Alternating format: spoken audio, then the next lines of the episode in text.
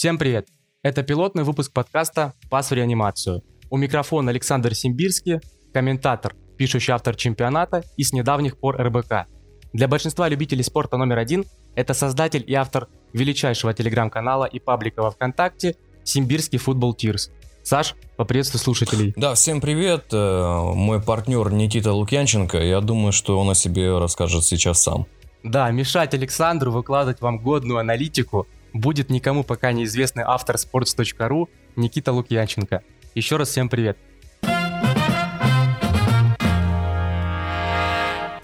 Ну что же, раз мы представились, то пора вкратце вам поведать, о чем и о ком будет наш подкаст.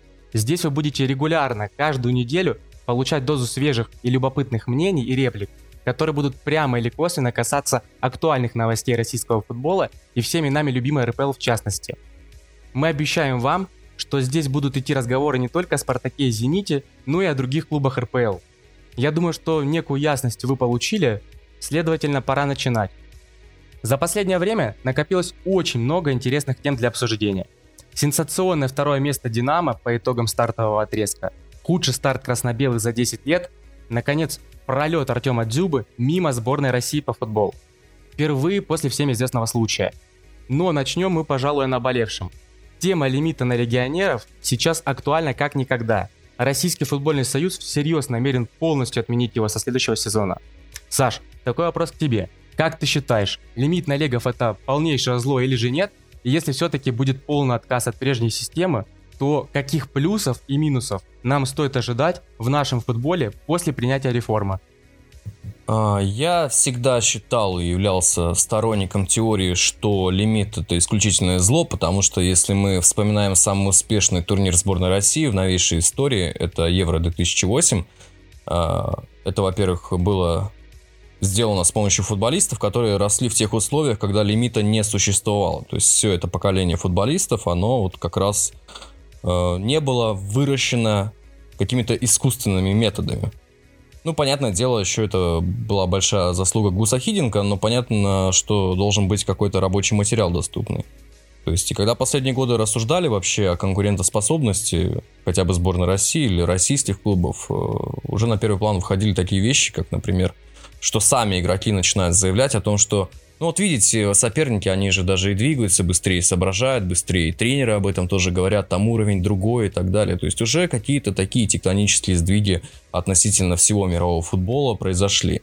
И это проблема, на которую никто внимания не обращал долгими годами. А теперь э, вроде бы внезапно поняли, что оказывается российский футбол ни на что не способен. И пытаются его э, как-то восстановить хотя бы до того уровня, который был у, в 2008 году, когда и «Зенит» выиграл Кубок УЕФА, и сборная России успешно выступила на Евро. И в целом э, это... Тогда вот я помню свои ощущения в 2008 году, это казалось, знаешь, начало такой большой дороги российского футбола, а оказалось, что это был самый пик. И люди, которые отвечали, собственно, за развитие этого успеха, они благополучно все э, пустили под откос. Почему это произошло, это уже другой вопрос. А, главное понять, что сейчас будет с российским футболом. И, э, казалось бы, можно просто сказать, что давайте весь лимит отменим, и все. Но я считаю, что в данной ситуации нужно методично подходить к этому вопросу, потому что вообще система и экономическая, в том числе российского футбола, она к такой фазе подошла, когда она не может функционировать без определенного вот этого э, паспортного лобби, к примеру.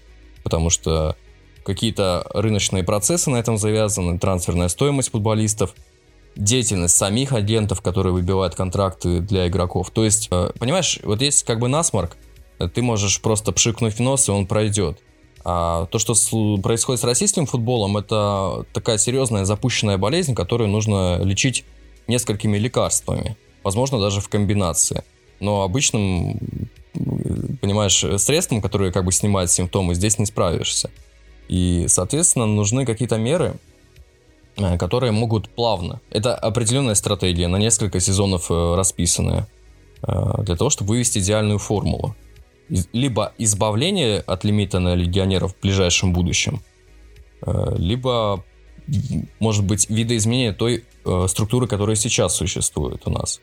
Потому что то, что, то, что есть, это 8 легионеров заявки, это изначально было понятно, что эта формула, она даже хуже еще той, которая была прежде. Потому что клубы, во-первых, не могут подписывать нормальных иностранцев э, для того, чтобы э, эти слоты заполнять, потому что кто-то ломается, вот как с Краснодаром это было совсем недавно. Как бы есть э, легионерские позиции, а нет смысла подписывать дополнительных игроков с нероссийским паспортом. И как бы ты, получается, зажат между двух огней.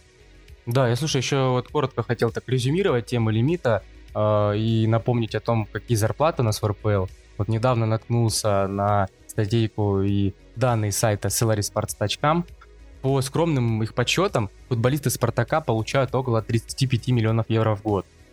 То есть для сравнения, за, на зарплаты футболистам Сосуола уходит только 34,5 миллиона евро в год, учитывая, кстати, то, что там недавно еще играли Локотели Берарди, ну, Локотели уже перебрался, Берарди пока еще остался в Сосуоло, но Локотели ушел в Ювентусу в аренду на два года. Есть примеры Аякса и Рена, которые тратят немного меньше на заработные платы своим игрокам, но тем не менее добротно иногда там даже очень успешно выступают в Еврокубках.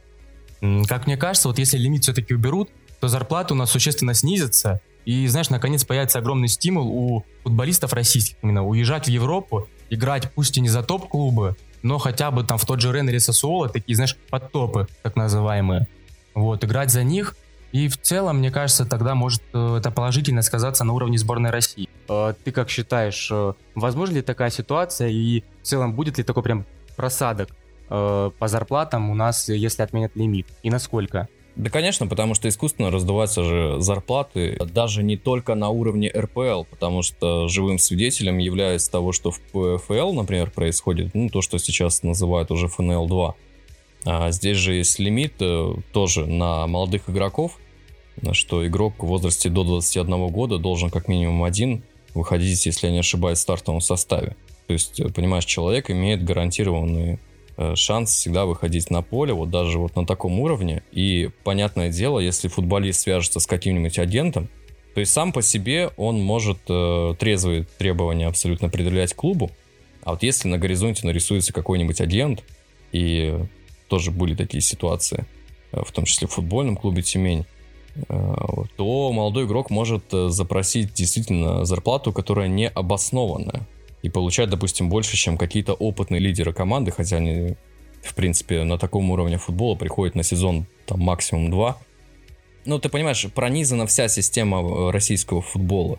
То есть все вот эти профессиональные дивизионы, что как бы, ну, по РПЛ это очевидно, потому что я когда смотрю зарплаты российских футболистов, ну, это, это настолько очевидные вещи, ты вот ты сейчас озвучил, что как бы я думаю, все, кто нас слушает, в принципе, понимают, о чем речь.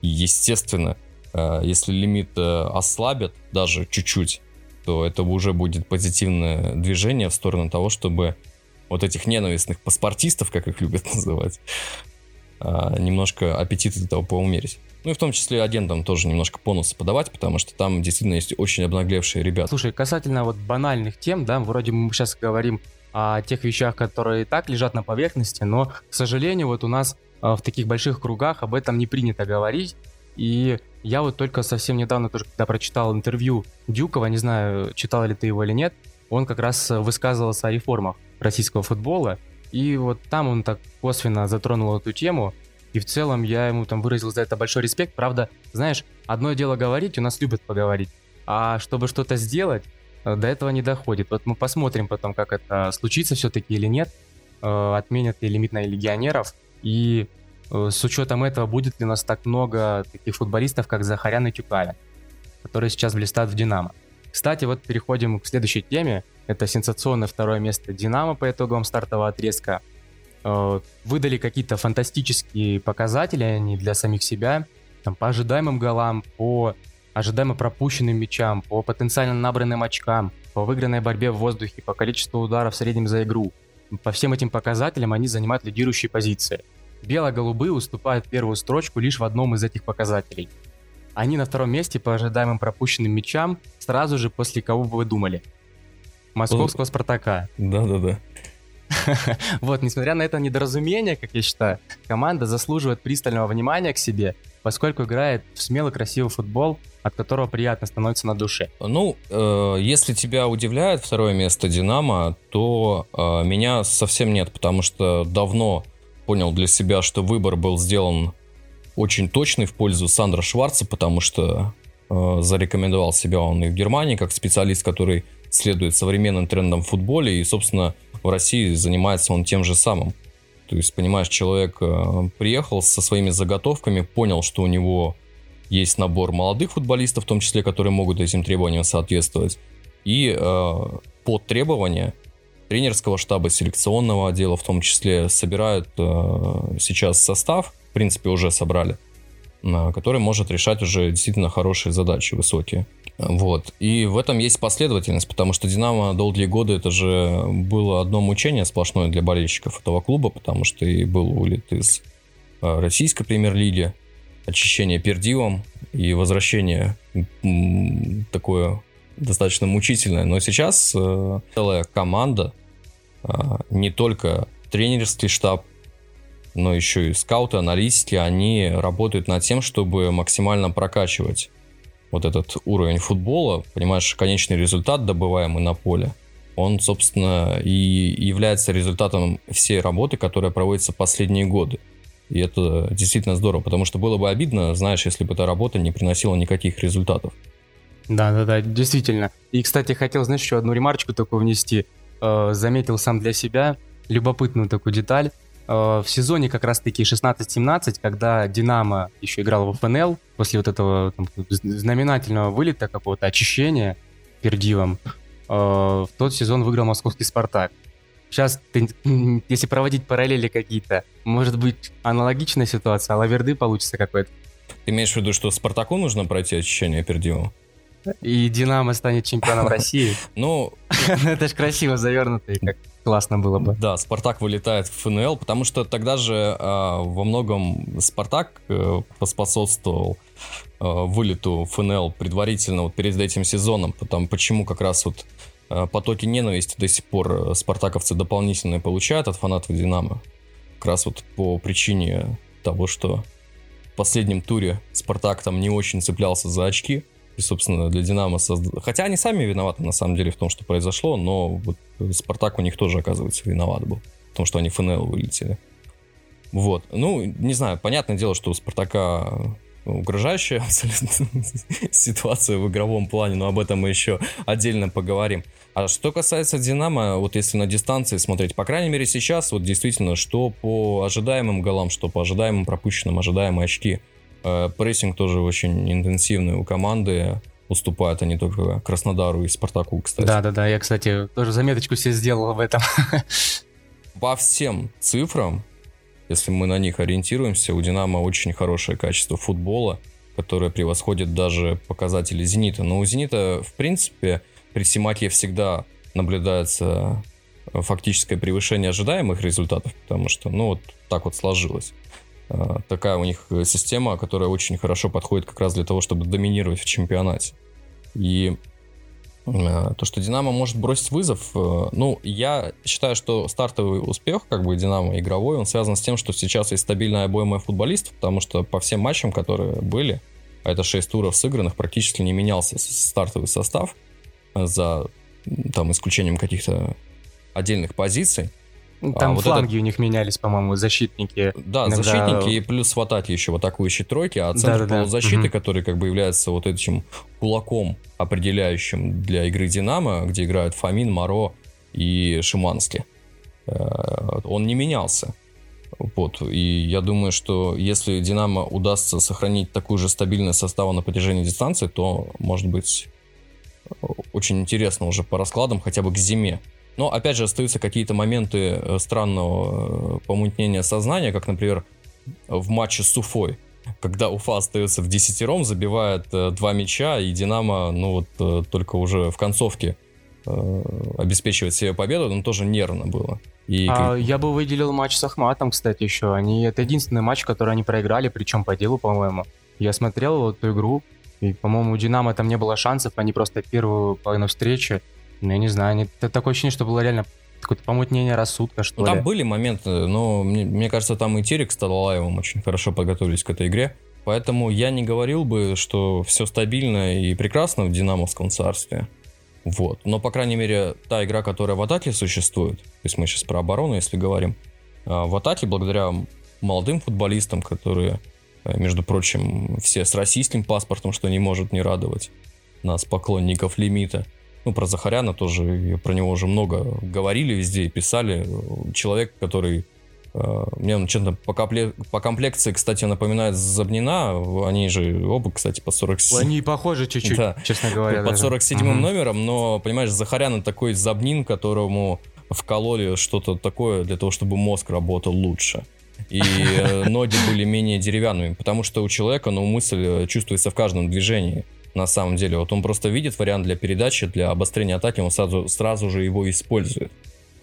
Да, и ты знаешь, мне кажется, чем отличается, если извини, перебью тебя, Забнин от э, Захаряна, так это точным угу. ударом. По-моему, у Зобнина очень редко бывает, это если, не знаю, какая-то... Это событие произошло, э, Зобнин ударит и забьет. Чаще всего у него процентов 90 мячей летит на верхнюю трибуну. Ну да, то есть я как бы вот не сравниваю их по позициям, потому что это по позициям-то разные игроки. Зобнин больше это бокс-бокс, а как бы его задача это именно грязная работа в центре поля по отборам и сохранению мяча, возвращение мяча для команды и так далее. Захрян, естественно, это творческий атакующий игрок, он играет ближе к атаке, просто именно вот по комплекции, по номеру чем-то напоминает. Так, э, я считаю, что и Тюкавин, и Макаров, и Лисовой это хороший подбор хотя бы в рамках РПЛ показывать ту игру, которую Шварц ставит команде. Э, все понимают друг друга, и э, при поддержке средней линии получается такой хороший футбол именно впереди. Да. Ну что же, от одной московской команды перейдем к следующей. От отличного дебюта, да, к такому провальнейшему худший старт Спартака за последнее десятилетие в преддверии своего столетнего юбилея, такого долгожданного, да, который клуб серьезно э, ждал, готовился. Ну, как мы видим, пока вся эта готовность куда-то пропала. Вот это моя территория уже, это вот, это вот моя Спартак территория. Ну давай, спроси. Да. Саша, да, собственно, в чем причины? И э, как считаешь, вообще долго ли осталось э, Руи Витори тренировать московскую команду? И когда успокоится одна очень импульсивная особа, которая вот вернулась из отпуска и уже, по-моему, натворила делов. Да, короче, отвратительная ситуация в «Спартаке» во всех отношениях. Почему? Потому что это метание стрелок и политика непоследовательности и хаоса в принятии управленческих решений, она никуда не делась. Это давно в «Спартаке» существует.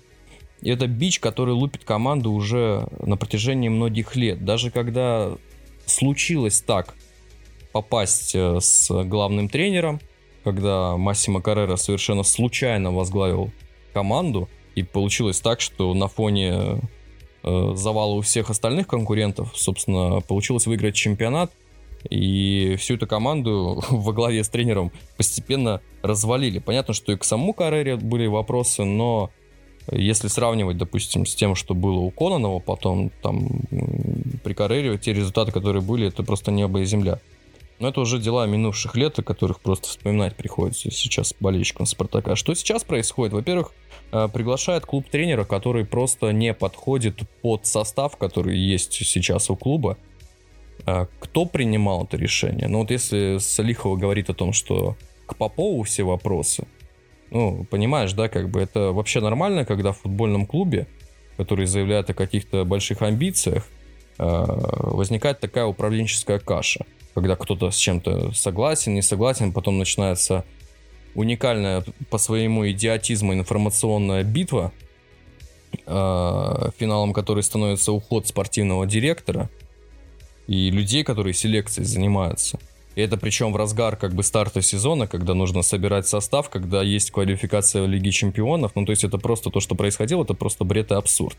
И остается этот бедный Руи Витория, которого сейчас пытаются некоторые спартаковские болельщики выставить жертвой режима кровавого. Я считаю, что это тоже неправильная оценка, потому что э, изначально приглашение именно этого специалиста было ошибкой. Почему? Потому что когда еще Доминика Тедеско приходил, я просто общался с ребятами, в свое время обсуждали мы то, что в «Спартаке» происходит. при Олеге Кононове. Я просто высказал мысль о том, что, так блин, у Спартака такой состав, что им максимум э, можно играть ну, в три центральных защитника. Это вот та схема, которая идеально подходит для того, чтобы какие-то слабые стороны маскировать. И вот приходит Доминика Тедеско и переходит на три центральных защитника. С этой схемы он берет, собственно, второе место в чемпионате. И это очень неплохой результат, учитывая, что вообще, если что, основным футболистом у Спартака в прошлом сезоне был Павел Маслов. Но это просто футболист с очень ограниченными возможностями. Я не знаю, есть э, какая-то когорта не знаю, аналитиков, там, болельщиков, которые называют Павла Маслова каким-то перспективным, что в свое время, э, что типа подождите еще много лет, и как бы из него вырастет э, защитник уровня сборной России. Но уровень сборной России это тоже, видишь, такая противоречивая оценка, мы же не знаем, как его оценивать. Да. Мастер спорта международного класса. Ну, в общем, э, понимаешь, из состава такого разбалансированного ТДСК выжил максимум. Был Мурат Якин, который по идее, должен был ставить э, футбол контратакующий, которого лично хвалил Жозе Мауриньо, который, видимо, от балды вообще сказал, когда спросили, какого тренера Спартак звать теперь, он говорит, а, там Базель нас обыгрывал, давайте вот э, зовите Мурата Икина. Тоже ничего не получилось. Вот, с Кононовым э, одна какая-то, видимо, стратегия была, то есть думали, что будет он строить то же самое, что в Краснодаре, э, игроков нормальных э, не смогли ему привести, потому что Видимо, э, тренер какое-то определяющее слово не имел. Я так понимаю, ему просто список игроков э, клали на стол, говорили, ну вот мы только этого можем подписать, а Кононов такой, да, да, хорошо, подписывайте. Как вот он всегда вот общался в таком духе. Понимаешь, э, и сейчас зовут Руя Виторию, которого оставляют то есть к нему претензии-то какие э, могут быть, с одной стороны? Э, ему не покупают футболистов, там вот э, за исключением... Ну, ему купили вот да, буквально вчера. Супер трансфер Ты видел супер таланта. Да. Ну, слушай, я ничего не могу сказать по вот этому парню, по... По нарезкам? Вот этим, которые ты видел? Слушай, так а, тут отсмотреть даже, но ну, это нужно заходить в тот же инстат, в iScout и смотреть как бы футболистов в деле, по цифрам там тоже пока что выводов никаких не делаю, но я думаю, что ничего экстраординарного а, там конкретно вот этот парень не показывал. Причем я не хочу, вот понимаешь, некоторые болельщики начали сразу же э, там стебаться, типа привезли какого-то Петка еще второго. Нет, нужно человека в деле посмотреть, но понятное дело, что это не супер футболист, просто бюджетное приобретение. Я, правда, не совсем понимаю, почему в центр обороны, потому что э, придется же какой-то слот легионера освобождать. Ну, в общем, запутанная ситуация сейчас Спартак находится. Руи Витория не может э, с этим составом играть в 4 защитника. И самое интересное, что он принимает неправильные именно решения по изменению структуры, он какие-то варианты странные пробует, типа, знаешь, тройки центральных защитников, как вот это было в конце матча Сочи, Айртон, Джикия и Зобнин. Ну, то есть это откуда такой вообще абсурд можно было, извините, вы, высрать. Вот, так что э, Виторию вроде бы жалко с одной стороны, с другой стороны он ничего и не делает для того, чтобы свое положение улучшить. А, вот. А что касается самой игры, ну, понимаешь, тот же состав, который... Ну, понятно, что нет Мозеса, нет Промеса. Это серьезная потеря для атакующего потенциала. Вот, потому что тот же Мозес, начиная с начала этого календарного года, это был один из лучших э, футболистов вообще как бы в лиге. И он очень прокачивал атаку Спартака именно. По обороне там к нему отдельные вопросы, но это уже другая тема. Вот, сейчас нету, но все равно, мне кажется, Спартак мог бы показывать, ну, футбол нормального уровня, потому что и ТДСК же тоже как-то без э, Мозеса и Промеса в свое время нормально обходился и хотя бы не терял очки в таких промышленных масштабах. Поэтому Спартаку что сейчас? Вот э, нужно определиться, либо доверие Руи Виторию нужно высказать, но его никто не поддерживает. Понимаешь, в чем дело? Попов, человек, который его привел, он ушел из клуба. И Витория сейчас в таком положении, что его никто не хочет. Ни руководство, э, ни болельщики сами. А клуб не может выйти, понимаешь, как-то э, устроить какую-нибудь компанию, допустим, собрать футболистов, сказать им, что если вы э, не будете сейчас играть, то, я не знаю, мы вам какой-нибудь мы что-нибудь навешаем. Но я просто не представляю в Спартаке, что в принципе такое возможно. Когда собирают футболистов, говорят им, что давайте, ребята, поиграем, потому что тренера нужно поддержать. Хотя можно было бы такое сделать. Ну, честно говоря, в это не верится вообще. В нормальном клубе бы сделали именно так, на самом деле. Но это точно не про Спартак. Это я как бы идеализирую этот вариант. По поводу трансфера Максимилиана Кафе, э, что хотел сказать. Мне видится эта ситуация таким образом, поскольку пока еще лимит не отменен, скорее всего, его могут отправить в аренду или в условно Спартак 2, чтобы он там пока брался опыта. А мы, ну, все же мы знаем, что Жиго уйдет, скорее всего, свободным агентом. Ну, либо зимой там его за какие-то копейки продадут. Он не будет продлевать mm-hmm. контракт, это уже очевидно. Либо сейчас, либо а, сейчас. Ну, сейчас я же, чест, честно говоря, это маловероятно, поскольку, смотри, уже до закрытия трансферного окна осталось совсем чуть-чуть. Уже, наверное, самые такие значимые трансферы были сделаны. Э, и как-то верится в это, ну, да, да совсем почти не верится в то, что Жигой сейчас уйдет. Скорее всего, он доиграет. Он же сказал как-то в одном из интервью, в принципе, Жигой, я думаю, можно верить. Он говорит то, что я все-таки профессионал, э, и, знаешь, поступает как Доминика Тедеско, такой менталитет, говорит, я отработаю свой контракт до конца и уйду после этого. И вот, видимо, вот такой вот защитник приедет на замену Жиго. И уже, по-моему, очевидно, что, э, ну, это явно на уровень будет ниже. Не знаю, хотя, конечно, может быть, ты мне возразишь, но, честно говоря, по тем цифрам и по тем нарезкам, которые я видел, ну, просто мне пока что нечего сказать по поводу как раз Кофре. А, я просто посмотрю на него в деле, вот и все. А так, э, я думаю... Да, посмотрим на него в деле, конечно. Я думаю, по Виктории mm такой расклад будет, что сейчас Спартак, скорее всего, ведет уже поиски нового главного тренера. Да, и, понятное дело, эти вбросы идут, что с ТДСК контактировали. Но тогда почему не смогли его удержать, если у вас есть потенциал для того, чтобы его вернуть? Пусть ему, да, наверное, какую-то огромную вообще зарплату пообещают и, не знаю, там э, апартаменты с джакузи и с барменом, вот, чтобы его заманить сюда. Но это вот просто, это, это смешно, это цирк. Это единственный момент, который меня смущает. Э, я вижу игру, и действительно Спартака ничего не получается в целом. Особенно все плохо с созиданием в атаке. А, но если мы откроем статистику, вот самое любопытное, то что а это же старая проблема. Да, по, вот по потенциально набранным очкам же даже у Спартака должно было быть 12 очков после 6 туров, а что мы видим в итоге? 7. То есть прям конкретно недобор. Э, многие сейчас цепляются за эти цифры, но, понимаешь, нужно исходить из контекста того, что на поле футбольном происходит.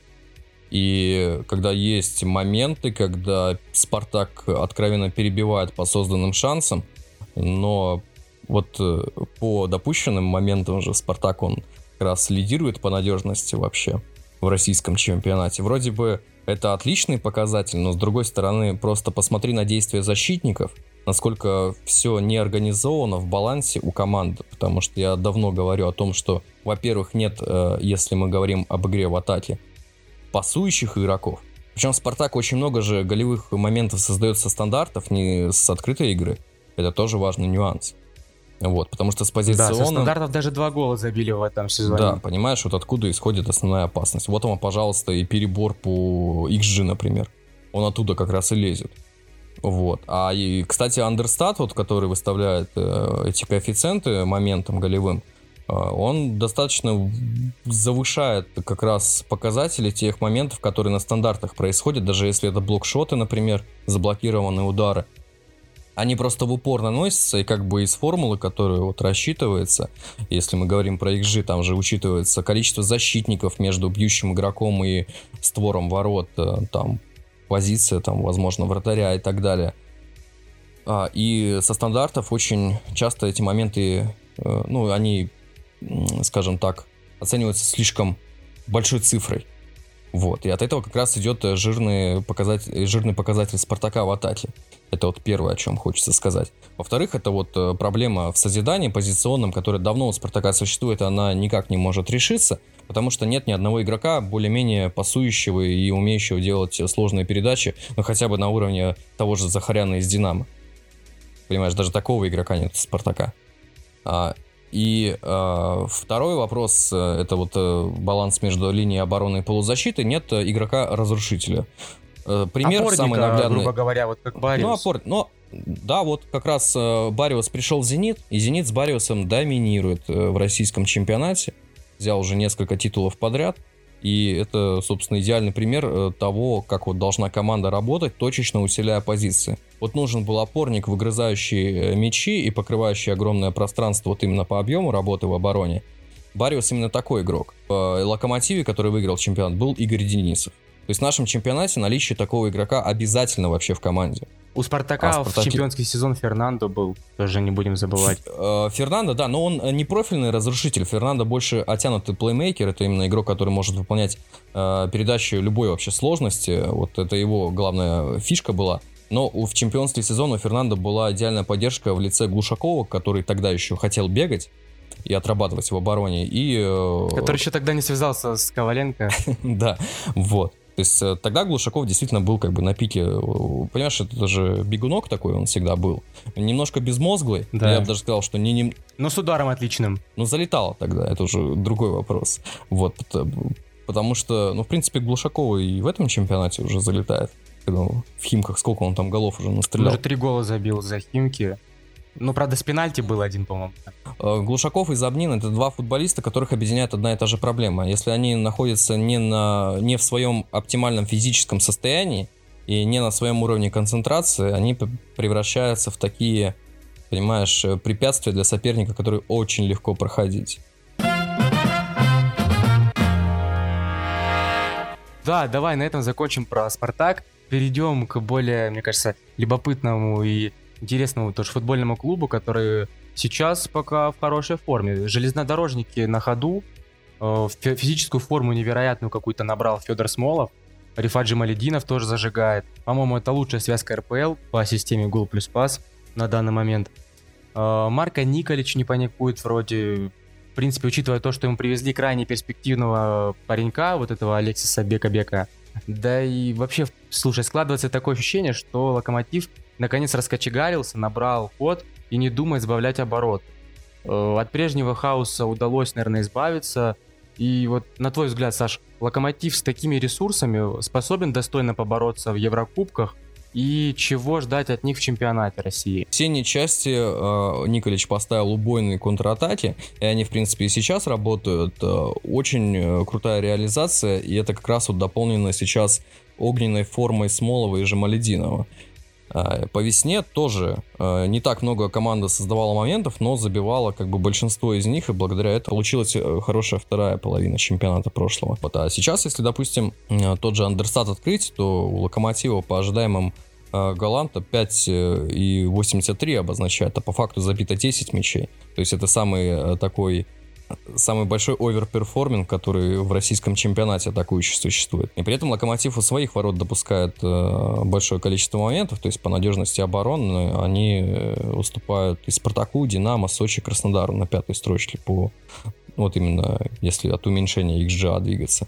Э, понимаешь, если мы говорим о цифрах Динамо, и у Динамо все обосновано и по игре, и по показателям, а у Локомотива, конечно, существует определенная доля фарта, и этот фарт, он когда-то закончится. Конечно, бывают такие случаи, когда команде везет на протяжении всего сезона. И тот же Лестер, мы вспоминаем чемпионский, который тоже какие-то сумасшедшие показатели не выбивал, но у команды залетало все, а ей ничего.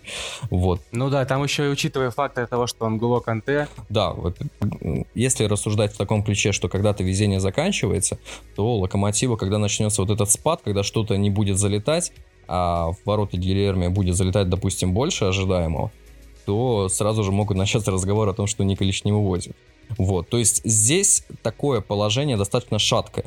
Что касается комплектации состава, ну, будем смотреть, потому что, я говорю, Локомотив э, э, сейчас же наметил такую политику именно э, с рангником по принципу действовать того, что строил рангник в Лейпциге, еще раньше в Хайфенхайме и, видимо, нацеливаться на каких-то бюджетных футболистов молодых, которых можно раскручивать здесь, поднимать их трансферную стоимость и обкатывать.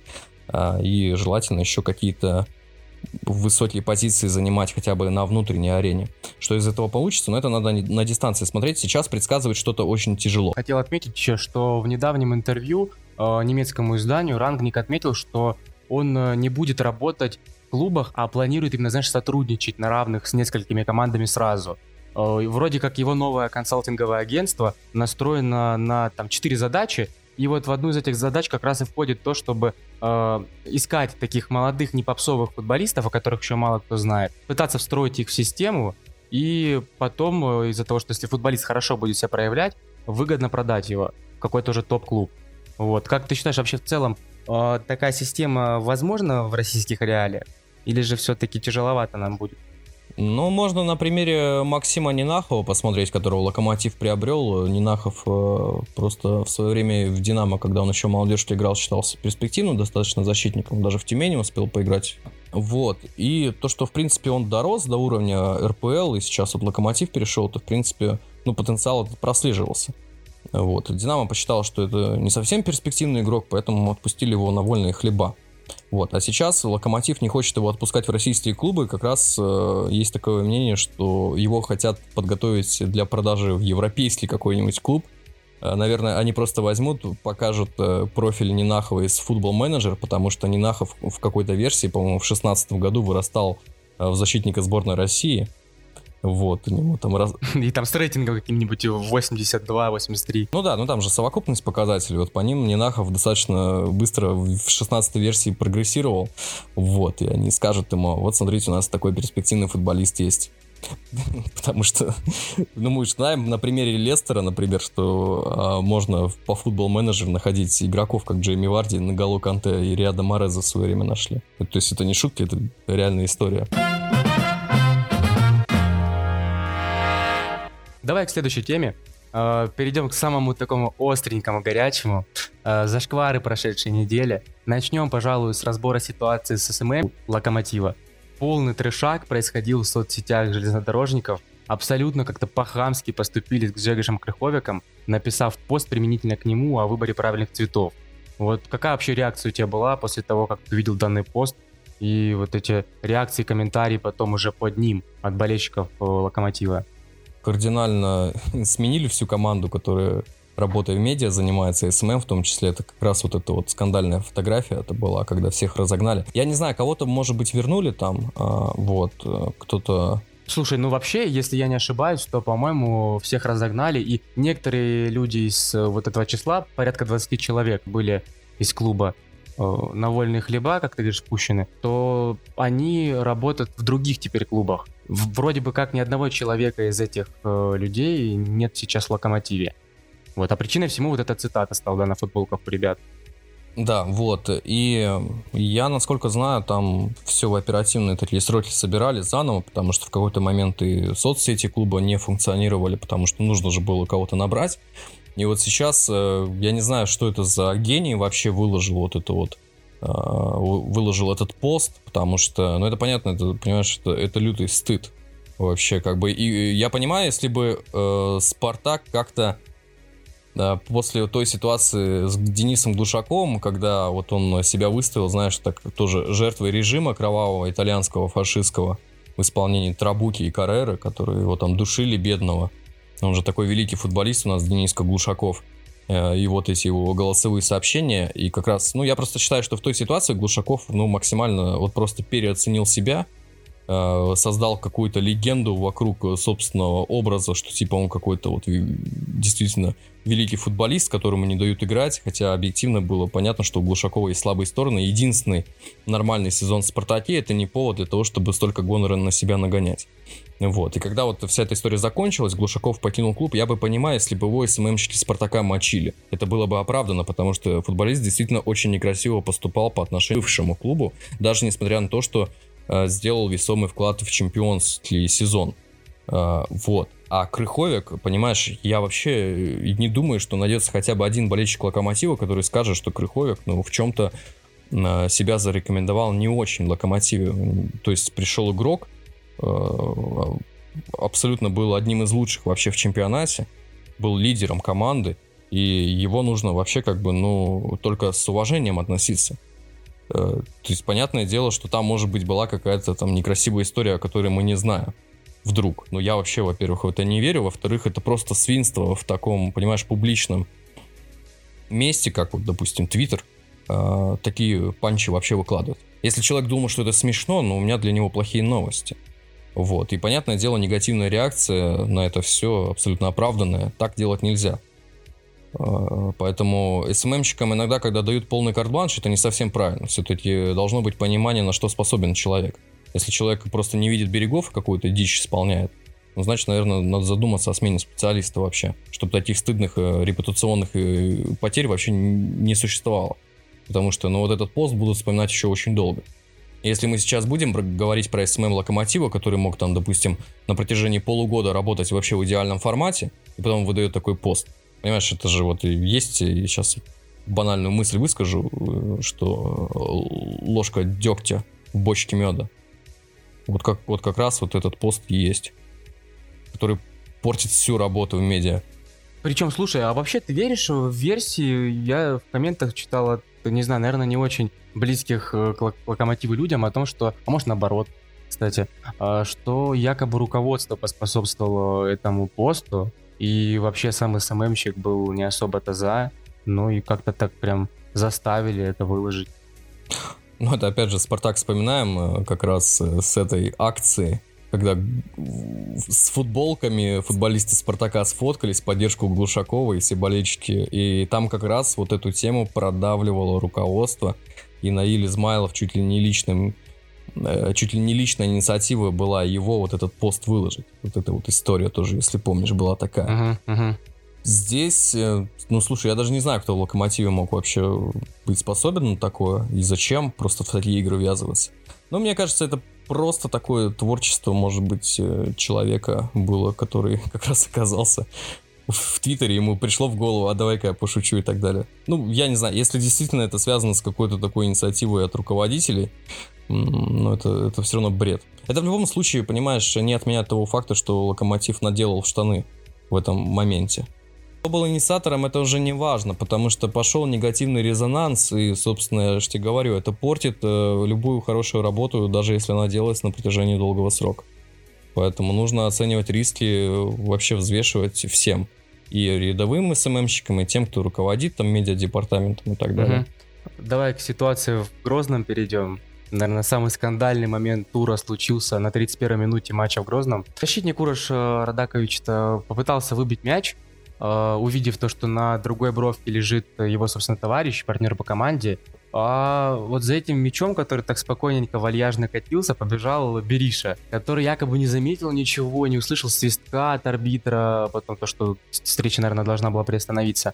Просто побежал, догнал мяч, и в конце концов э, кинул его на канате, тот благополучно завершил, и в итоге э, таким образом Терек забил гол. Как ты считаешь вообще, э, нормально ли это и когда прекратится такая ситуация в российском футболе, потому что это уже не первый случай? Угу. Ну, во-первых, э, э, я видел, как Матч ТВ выложил на Ютубе этот момент, и как раз подводка была, нужно ли было засчитывать этот гол.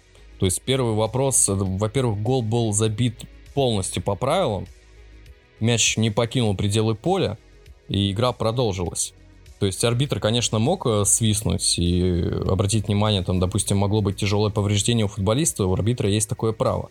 Но он принял решение продолжать игру, потому что там предпосылок, как бы, ну, скажем так, не было для того, чтобы останавливать. То есть фейерплей это вообще личная инициатива футболиста. С точки зрения честной игры, э, поступок э, Бериши, он максимально неадекватный. Потому что можно сетовать на то, что футболист не заметил, но, понимаешь, это какие-то оправдания для бедных но ты понимаешь, что никакого сопротивления нет.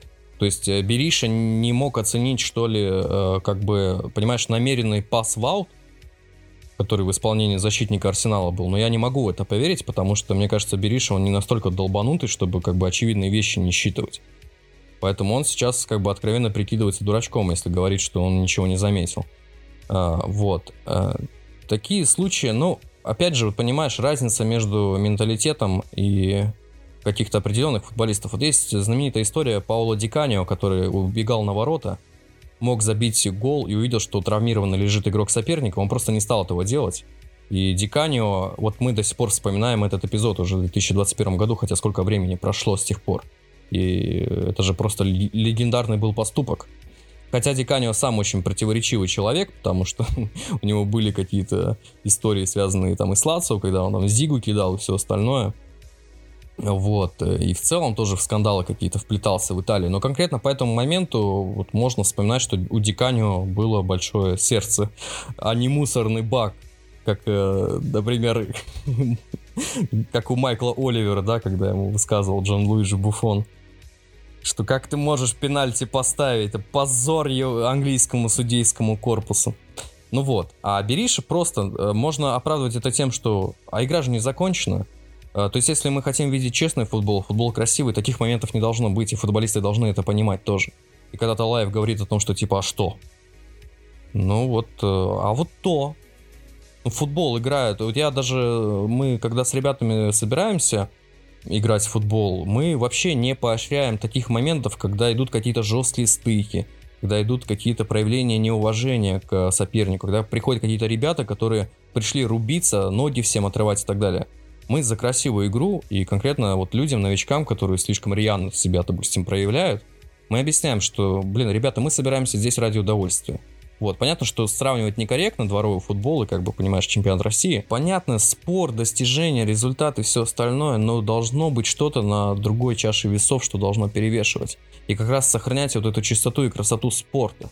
Понятно, что я рассуждаю как человек, который склонен идеализировать что-то, вот. Но я думаю, что общее мнение по этому вопросу, что Терек в данном случае, его игроки, они сыграли не очень по-честному. Хотелось бы, знаешь, как э, в чемпионшипе, когда тот самый известный случай, Лидс забил Астонвилле, и игрок бирмингемцев лежал на газоне с травмой. Но вот после э, той драки и долгого совещания все-таки Марс... Марсел Билса, по-моему, если не ошибаюсь, подозвал своих игроков, потребовал, чтобы просто пропустили гол, и все согласились, по-моему, кроме центрдефа Янсена. Вот. Он потом, кстати, ушел из лица. Но дело в том, что э, эта история примечательна тем, э, буквально на следующий сезон Лиц вышел в АПЛ. То есть э, красивая же история получается. Мне кажется, э, после таких случаев и запоминаются данные джентльменские поступки, как вот, например, с Марсела Бьелса, и не зря его уважают. Э, не только в Англии, но во всем мире, как раз-таки после вот таких моментов. Ну, как мне кажется, если бы Талалаев заставить, наверное, футболистов пропустить, ну, не, не, не факт, что они бы согласились на это. Это тоже такая Мне кажется, история. Талаева бы футболистов там и, их из Грозного бы больше не выпустили. Если бы они придумали гол пропустить. Там бы просто ребята приехали и говорят, вы типа, что, вы не вы, вы что делаете? И все, и в тереке бы там. Там вопросы могут решать. Да, совсем другой менталитет просто. Перейдем к следующей теме. Да, чтобы не извиняться, перейдем к следующей теме. К окончательному составу сборной России по футболу.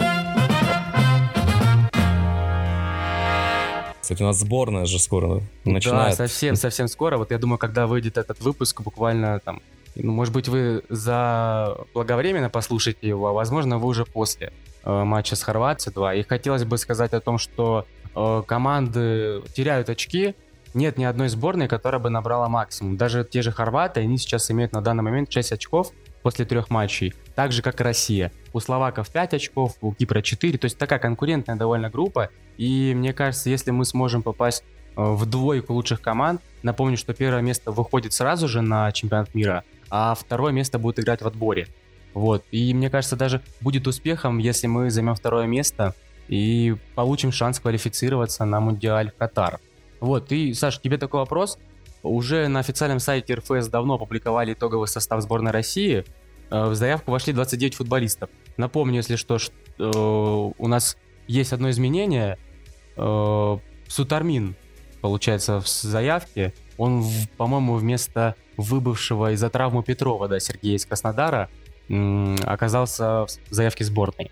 Вот. Какие вообще у тебя претензии, в принципе, есть? Или, может быть, э, у тебя какие-то есть вопросы к Валерию Георгиевичу по поводу тех футболистов, которые в заявке? Или же ты как считаешь, что все настолько гладко, настолько все круто и оптимально, то, что Валерий Георгиевич вызвал самых сильных футболистов? По поводу состава сборной России, на самом деле сложно сейчас оценивать что-то, потому что всегда, когда приходит новый тренер, люди начинают э, с воодушевлением э, воспринимать э, как бы все эти перестановки, потому что это же всегда новые какие-то впечатления, и нужно как бы определенный антураж такой нагнать, что ну вот сейчас-то заживем. Да, я считаю, что состав по отдельным позициям там есть какие-то дискуссии. Вот мы про это тоже скажем, но я считаю, что сборная любая вообще национальная команда, она все равно должна оцениваться потому, что на поле происходит и какую систему игры пытается вот в эти сжатые сроки тренер выстроить. Потому что, ну, разве можно было говорить о том, что Лукас Подольски из сборной Германии в свое время, он как-то блистал на международном, ой, точнее, на клубном уровне, э, и там заслуженно вызывался все время. Потому что у него же были проблемы и в Баварии, допустим, и за не самый статусный клуб он выступал в Кёльне долгое время, и все равно ездил в сборную и был там максимально эффективен. То есть Лукас Подольский в сборной, это, конечно, вот отдельная тема. Понимаешь, в чем дело, как бы. И э, взаимосвязь между клубами и национальной командой, она не всегда может быть прямой на самом деле. Вот. И мне кажется, Карпин сейчас э, просто э, будет определять, когда оптимальное сочетание. Но я считаю, что все те игроки, которые вот э, себя хорошо проявляют сейчас в РПЛ, они в сборной находятся. Потому что мы видим, что и Жамалединов есть, и Смолов на месте, и Захарян тоже есть, и даже Бакаева позвали, который, в принципе, в этом новом Спартаке, он выглядит еще, ну, понимаешь, человеком с какими-то просветами какого-то креатива и так далее. Хотя тоже спорный вопрос, понимаешь, потому что нестабильный он футболист. Угу. Вот. Ну, ты знаешь, у него, по-моему, после ковида довольно тяжелое было возвращение в футбол. И по подбору футболистов в плане баланса, вот Сатармина, допустим, которого позвали, ну, он же действительно заслуживал, э, по крайней мере, то, чтобы его рассмотрели, потому что то, как он э, в «Зените» вот эти дыры закрывает, показывает свою универсальность, э, может быть, это тоже пригодится. Хотя, понятное дело, его сейчас Карпин вызвал как человека на подхвате. Самошников на месте, Фернандеса удалось уговорить там не уходить из сборной.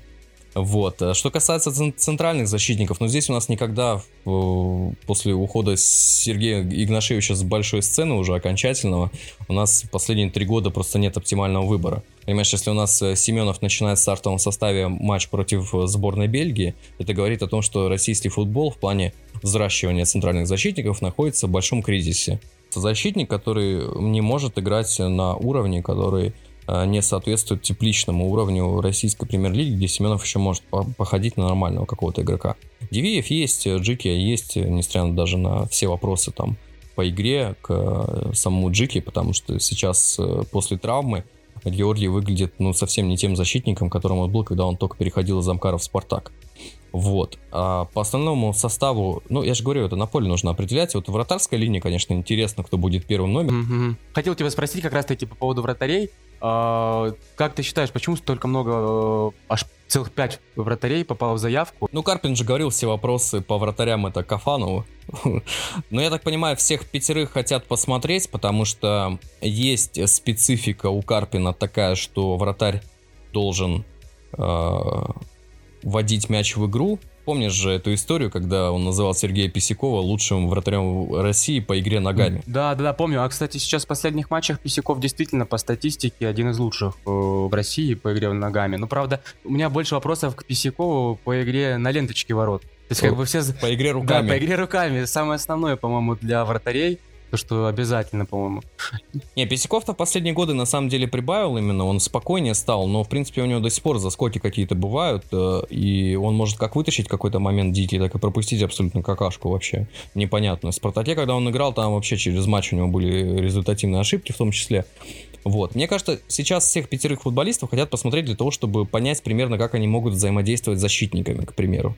Э, руководить, допустим, линией обороны и именно ввод мяча в игру как раз. Почему и Дюпин в составе, и Гильерми, и Писяков. Это как раз те футболисты, те вратари, которые могут именно э, вводить мяч в игру разными способами. И э, Карпин, скорее всего, хочет понять, как какой вратарь ему больше всего в этом плане подходит. Потому что по исключительно вратарским качествам здесь у кого-то что-то сильнее. Допустим, у Дюпина он ну, как раз а, он хорош в реакции, в рефлексах. А, Максименко тоже у него есть потенциал именно на кураже что-то вытаскивать. А, у замечательные физические данные. У Лунева то же самое. А, Гильерми, который агрессивен на выходах, а, именно ногами и руками в вводе мяча играет хорошо. Хотя Гильерми, мне кажется, именно по вратарским навыкам здесь самый противоречивый персонаж. Да, потому что, ну, Гильерми это точно не гарант надежности. Да, и честно говоря, слушай, еще хотел спросить у тебя по поводу не попадания в заявку Матвея Сафонова. Я особенно это тяжело воспринимаю, поскольку Матвей Сафонов Потому является... что ты родственник Матвея Сафонова, нет, да, нет, я не раз... Мы нашли его. Ну, близко, ты знаешь, потому что он из Ставрополя. Вот, собственно, как и я. А, и, возможно, даже мы как-то пересекались на футбольных турнирах. Я сам э, играл э, там на уровне того, что мы э, в детской нашей спортивной школе играли на турнире там Духина и так далее. Помню, что Краснодар даже к нам приезжал как-то, ну, благополучно они нас обыграли. Вот, и не знаю, там Матвей Сафонов был или нет, но э, это уже сейчас абсолютно не важно. Э, важно то, что почему, когда берут 5 э, самых лучших да, вратарей, имея, которые имеют российское гражданство, в эту заявку не попадает Матвей Сафонов. Вот какие вообще логические объяснения могут быть? Поскольку, по-моему, своей игрой, пускай иногда и бывают у него ляпы, но Матвей Сафонов доказал, что хотя бы пятым вратарем там или четвертым вратарем сборной, но он обязан быть. Ну и учитываем то, что он все-таки два матча на Евро провел. Тем более. Да, то есть это как бы и опыт уже игры на таком уровне международном у человека уже появился. Хотя понятно, что негативно, если мы вспоминаем матч против сборной Дании. Хотя в той игре, ну, кто-то писал, что там Сафонову есть вопросы, что он там мог прыгнуть в моменте с первым голом, но это уже старая такая тема, там просто удар такой был тяжелые на самом По-моему, это не беручка была. Ну, там, да, залетела за шиворот просто и все. Вот. Э, вот. Просто у нас нет вратарей, которые выбирают позицию и именно интуитивно могут чувствовать моменты вот эти игровые, как Игорь Акинфеев. Блин, я просто поражаюсь, как э, человек вообще может просчитывать эти вещи, вот, понимаешь, на уровне интуиции. Акинфеев этим же занимается всю карьеру. И нет таких голкиперов у нас. И это вообще такое отличное качество, которое позволило Игорю как раз быть одним из лучших вратарей вообще в истории российского футбола. Вот, таких голкиперов у нас нет, у того же Сафонова интуиция, она как бы, ну, это, опять же, рефлексы, это, опять же, акробатика вратарская. Понятное дело, что... В общем, Сафонов последние полгода на меня производит впечатление противоречивое очень. Вот, поэтому, мне кажется, там, понимаешь, если бы человек вот максимально все делал, как бы вообще без вопросов и претензий к нему, у него был пик, когда его можно было рассматривать вообще как вот э, одного из конкурентов в борьбе за номер один э, в сборной России. Но потом была травма, потом случались какие-то результативные ошибки. И вот прямо сейчас я бы не сказал, что Сафонов э, как-то идеально вообще выглядит. Поэтому я не думаю, что он на голову превосходит кого-то из тех, кто в списке есть. Вот прямо сейчас. Понимаешь, если бы это было, если бы он действительно превосходил, тогда можно было бы задаваться вопросом, что а почему бы его там не включить там или шестым голкипером не добавить. Вот. Но поскольку, я говорю, они все примерно одного уровня, вот прямо сейчас по игре. То есть по потенциалу Сафонов, понятное дело, что он того же Писякова, он затыкает за пояс вообще спокойно, и даже, возможно, Лунева в перспективе. А, вот. Но мы же говорим о том, что в текущий момент происходит Слушай, еще, кстати, такой экспромтом э, придумал вариант интересный, интерактивчик. Э, как думаешь вообще, какой будет состав? Давай быстренько схему скажем. И защитники, полузащитники нападающие. Ой, ну хорошо. Допустим, э, я предполагаю, что с хорватами Валера может попробовать 4-2-3-1. Двойка центральных защитников. Короче, давай в воротах ну, либо Дюпин, либо Писяков. А в центре обороны Джики Дивеев. Это, мне кажется, вообще не обсуждается. Это самая оптимальная центральная связка, если мы про четыре защитника говорим в линию.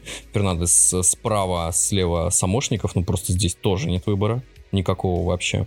Угу. Нет вопросов, нет аналогично да. пока что. А, и вот как раз вот два полузащитника, которые как бы в роли восьмерок будут выполнять. Кто-то больше нацелен на оборону, кто-то больше на продвижение мяча. Мне кажется, Роман Забнин выйдет в старте как раз в этой роли.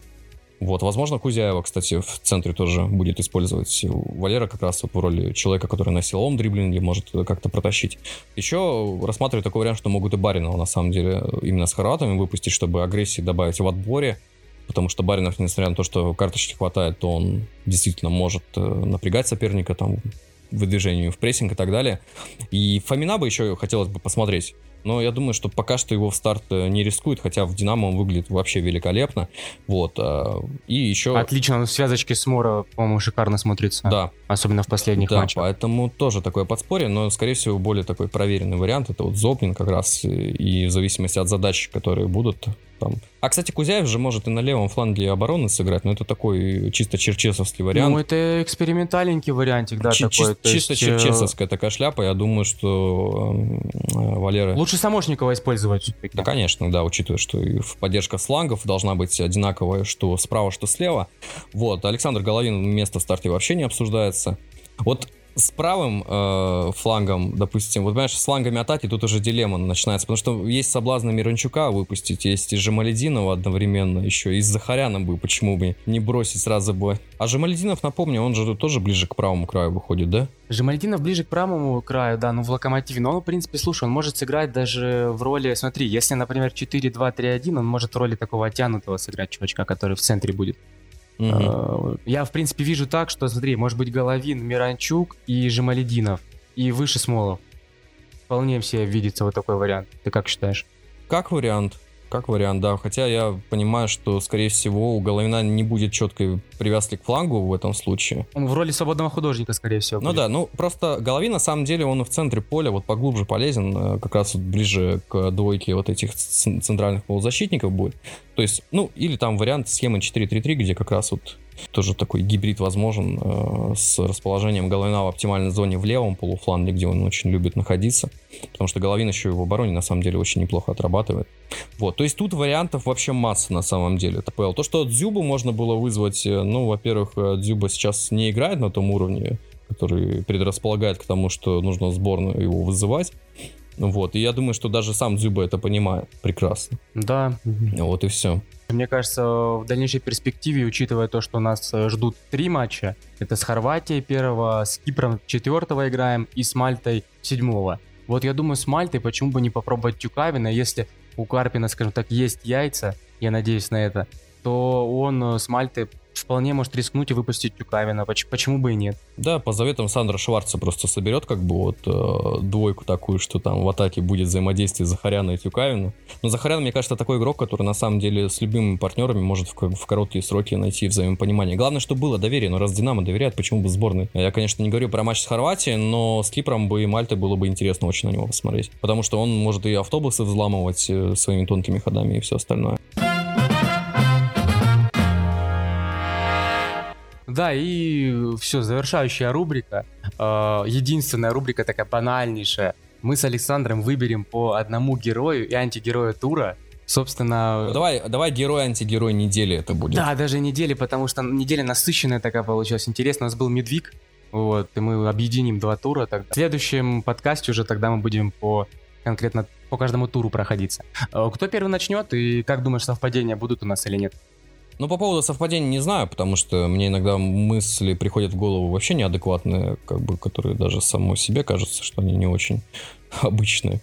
Ну, ну, здесь я не думаю, что сильно уж наркоманию какую-то буду разгонять, поэтому в банальщину немножко поиграю. То есть антигерой недели для меня это... А кто же для меня это? А вот это вот сложный вопрос. Я, слушай, даже не придумал пока что. Бериша. Не, про Бериша хотел сказать. Я вот... Давай я про Талалаева скажу. Давай, да, кстати, я тоже хотел о нем сказать, ну давай, э, все-таки Я думаю, что главный антигерой недели для меня это Андрей Талалаев, потому что, давайте не будем играть в благородство, это как раз э, такие заявления, они и о человеке не очень хорошо говорят.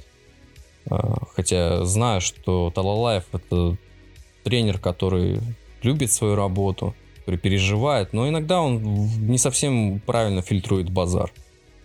Кто-то может считать, что Талаев прав, кто-то нет. Но я считаю, что такие вещи, которые в матче Арсенала Терека произошли, они как бы вообще недопустимы для понимания того, что спорт это все-таки э, такая система отношений честных людей, которые именно пропагандируют какие-то здоровые э, принципы, и когда главный тренер команды РПЛ говорит о том, что благородство, давайте не будем играть. Давайте никто не будет играть в благородство. Давайте э, люди будут затягивать время нечестными способами.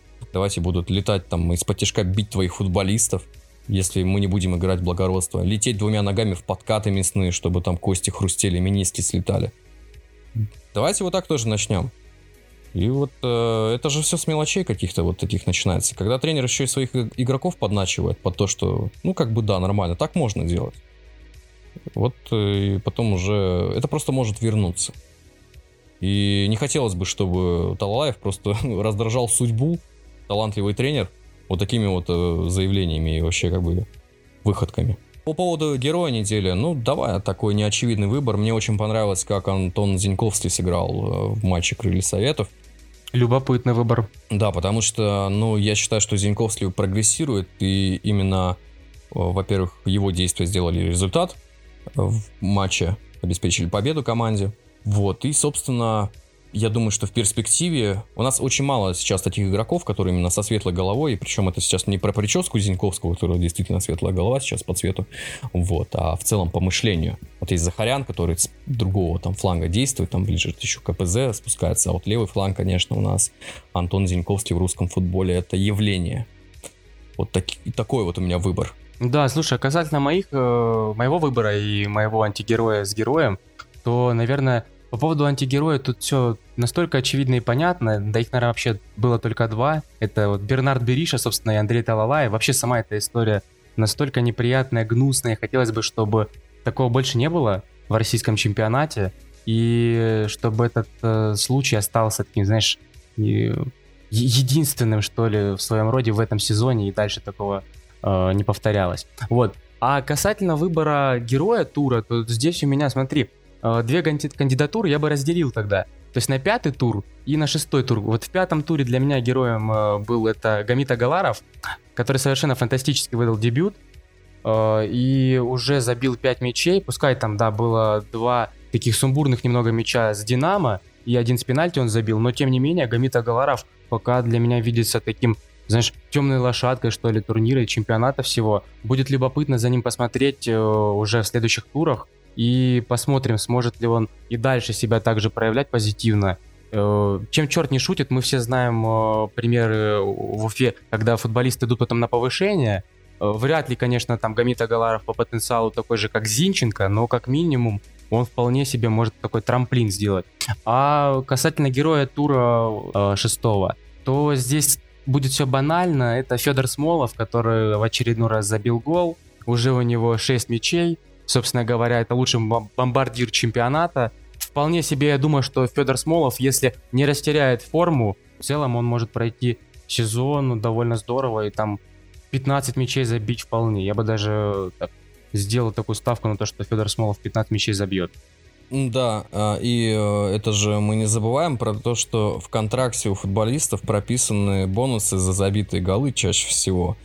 Вот. Э, и я думаю, что Федор Смолов знает, э, какую пушку в Counter-Strike он хочет э, взять на торговой площадке, потому что футболисты, они как взрослые дети. И к ним, если не найдешь нормальный подход, он тебя будет задалбывать и не будет делать то, что ты хочешь.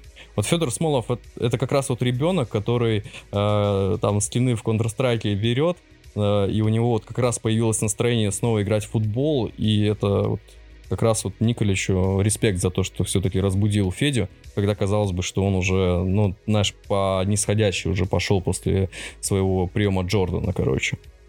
Я хотел сказать, что жалко на самом деле, что Руи Витория во-первых, не послушает наш подкаст, а если бы даже и послушал, то не понял бы без переводчика. И, может быть, он бы повлиял все-таки на то, что красно-белые заиграли бы совсем по-другому, вот, но к сожалению, никак мы не повлияем на то, чтобы... Ну, или, или Соболеву бы купил какой-нибудь скин в, это, в Counter-Strike, чтобы Соболев да, оценил. Да, вполне. Может, кому-то в доте скин. Вообще-то целый сет. Слушай, целый сет, там, не знаю, на на инвокере, если там кто умеет. Хотя у нас настолько футболисты, знаешь, криворукие и кривоногие, что и на инвокере противопоказано играть. Да.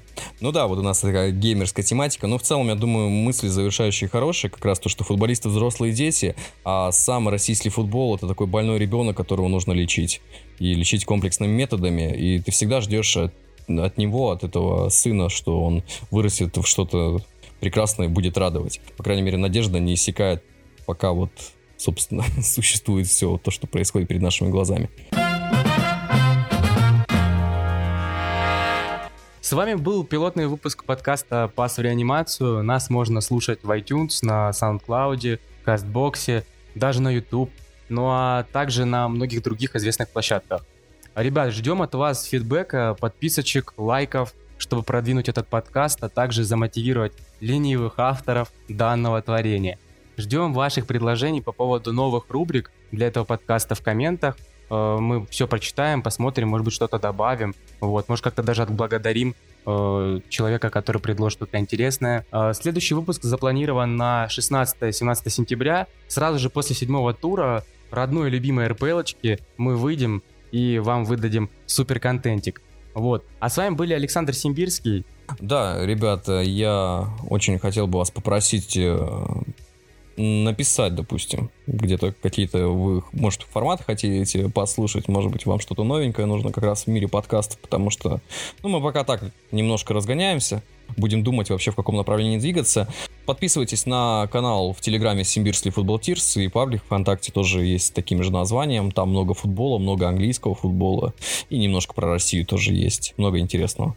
Да, также был с вами Никита Лукьянченко. У меня тоже там есть блог на Sports.ru. Правда, пока он так немножко заброшен, но я думаю, что я вернусь постепенно, наверстаю и буду писать о российском футболе. Вот, всем, в общем, бай, до новых встреч, как говорил классик. Пока-пока.